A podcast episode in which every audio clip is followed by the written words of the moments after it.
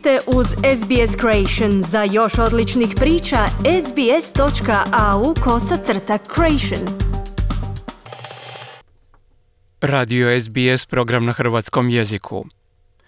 Mini reformu mirovinskog sustava podržali su stranka umirovljenika i sindikat.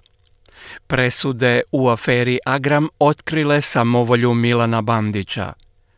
Izdvojena su sredstva za štetu od tuče. Susret s nogometašima Danske očekuju iznenađenja u sastavu vatrenih, a osoba tjedna je Dražen Posavac.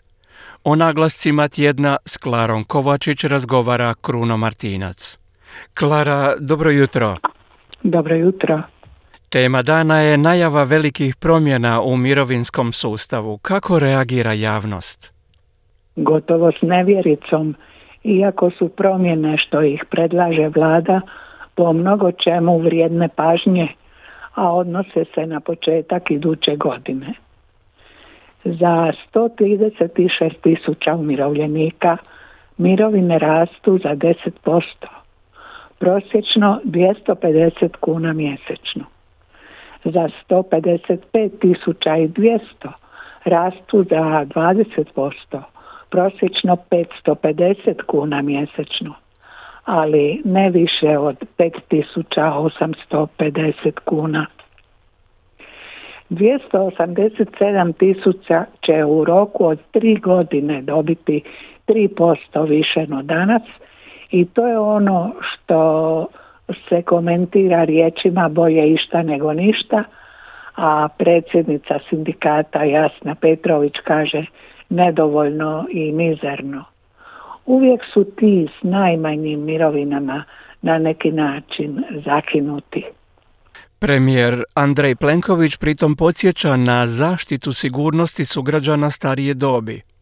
Ne samo on i nadležni ministar, već i stranka umirovljenika, no očito je da se tom reformom htjelo postići nešto drugo – Prvi put je dopušteno uz osobnu mirovinu primati i obiteljsku mirovinu do određenog postotka.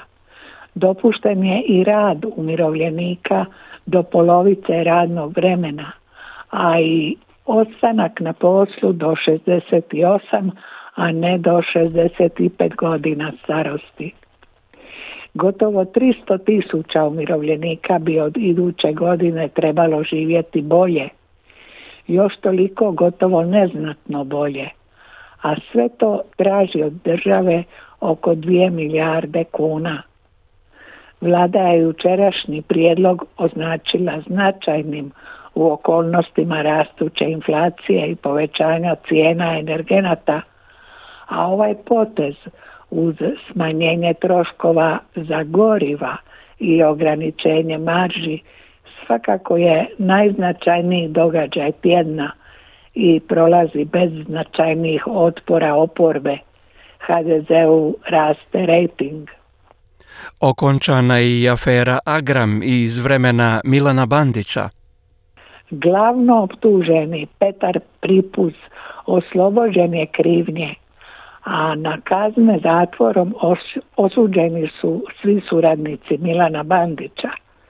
Proces je potpuno razotkrio njegov način vladanja Zagrebom, njegovu samovolju i činjenicu da su mu svi pročelnici zatvorski kažnjeni. Da je živ, tvrde mnogi, i on bi završio u zatvoru. Taj proces je zapravo rekvijem povijesnoj fazi Zagreba, u kojoj je gradonačelnik izgradio potpuno autokratski sustav i bespogovornu poslušnost. Ne ponovilo se, kažu svjedoci povijesti, a nova vlast, ma kako spora i neučinkovita, danas zna što nikako ne smije raditi. Počinju i naknade za štete od tuča. Da, u nizu županija štete popisane, birokracija se požurila, tuča veličine oraha, teniske loptice, jabuke i naranče u svibnju i lipnju poharala polja i plastenike. Od 54 milijuna kuna poljoprivrednici će dobiti 25, 18 infrastruktura i stambeni objekti, ceste 5, gospodarstva 6, pa cvjećari u Varaždinskoj županiji mogu početi saditi božićnu zvijezdu nakon što su deset dana čistili i potpuno ispraznili sadržaj staklenika. Tjedan u kojem vlada brzom i konkretnom akcijom pomaže u bujanju cijena energentima i u elementarnoj nepogodi. Turistička sezona dobro je počela, državni proračun se puni, tjedan navikavanja na nove izazove kontinenta zahvaćenog nemilosrdnom agresijom uz brigu o 18 tisuća izbjeglica iz Ukrajine. Klara, večeras je i važna nogometna utakmica. Da, u Ligi nacija večeras igramo s Danskom, u ponedjeljak s Francuskom, pa će Zlatko Dalić učiniti sve da susret sa prvacima svijeta bude i susret velikih prvaka i do prvaka. Zato će večeras tvrde znalci posegnuti i za neočekivanim rješenjima. A zašto je Dražen Posavac osoba tjedna? Na najprestižnijem svjetskom ocjenjivanju vina Decanter World Wine Awards u Londonu osvojio je tri brončane medalje u konkurenciji 18.093 vina iz 56 zemalja. Dražen Posavec je upravitelj gospodarstva kaznionice Lepoglava. Dekanter naljepnicu zavrijedila je graševina, rajnski rizling i sivi pinot zatvorenika. Upravitelj je prošao put od policajca i, u osiguranju do upraviteljskog mandata u kaznionici. Nagrade nisu slučajnost, već višegodišnje investiranje u vinariju i u vinograde, kaže.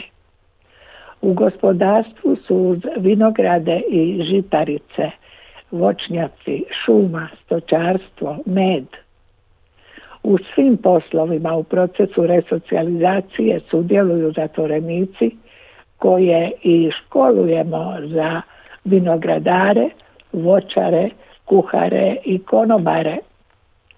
Imamo i restoran otvorenog tipa Ivančica u kojem se mogu kušati nagrađena vina, a i kupiti po vrlo prihvatljivim maloprodajnim cijenama od 30 do 40 kuna. Vina su i plod stogodišnje tradicije svećeničkog reda Pavlina. Kaznionica ima 24 tisuće čokota, 11 sorti grožđa i 13 vrsta vina. Imamo i dvije kupaže, bijelu pavlinsko bijelo i crvenu crveni fratar, ističe agronom Stjepan Biškup, voditelj ocijeka poljoprivredne radionice u kaznionici. Što im je donijelo nagradu? Kvaliteta vinograda, a tek onda stručni rad u podrumu. Svi zatvorenici su i plaćeni za svoj rad sukladno pravilniku. Proizvode 30 tisuća litara vina uz malo prodaju na imanju, najvjerniji su kupci sa zagrevačkog područja. Dražen Posavec ponosan je na svoje gospodarstvo i na sve koji tamo rade – na zatvorenike vinograda na rubu grotla davno ugaslog vulkana, na tlo bogato mineralima, na zaštićenu oznaku izvornosti s kontroliranim zemljopisnim porijeklom, na vino iza rešetaka. Više vina je u rangu vrhunskih, sa mnogih izložbi donose najviša odličja. Čestitam! Želite čuti još ovakvih tema? Slušajte nas na Apple Podcast, Google Podcast, Spotify ili gdje god vi nalazite podcaste.